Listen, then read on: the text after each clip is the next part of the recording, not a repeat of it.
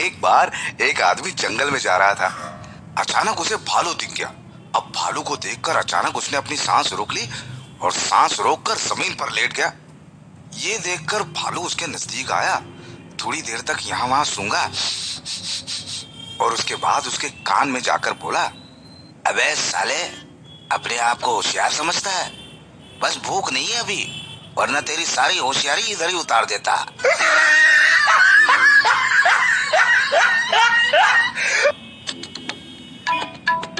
पति आईने में देखकर बाल बनाते हुए अपनी पत्नी से बोला, सुनो, मेरे बाल झड़ रहे हैं, मुझे लगता है कि मैं गंजा होता जा रहा हूँ।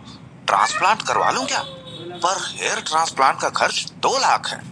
बस इतना सुनते ही पत्नी बोली, अरे, इतना क्यों सोच रहे हो? उसी दो लाख का सोने का हार दिला दो। मैं गंजे के साथ रह लूँगी।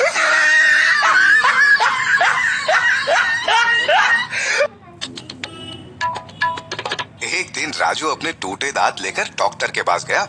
डॉक्टर ने बेचारे की हालत देखकर पूछ लिया आपके ये तीन दांत कैसे टूट गए?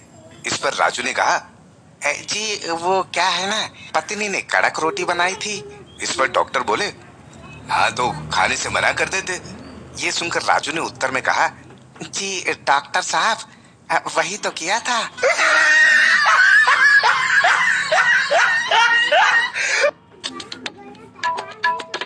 भाई साहब, कल मैंने शोले फ़िल्म देखी और एक सवाल मेरे दिमाग में तब से आ रहा है। अगर आपको जवाब पता हो तो कमेंट्स में बताइए।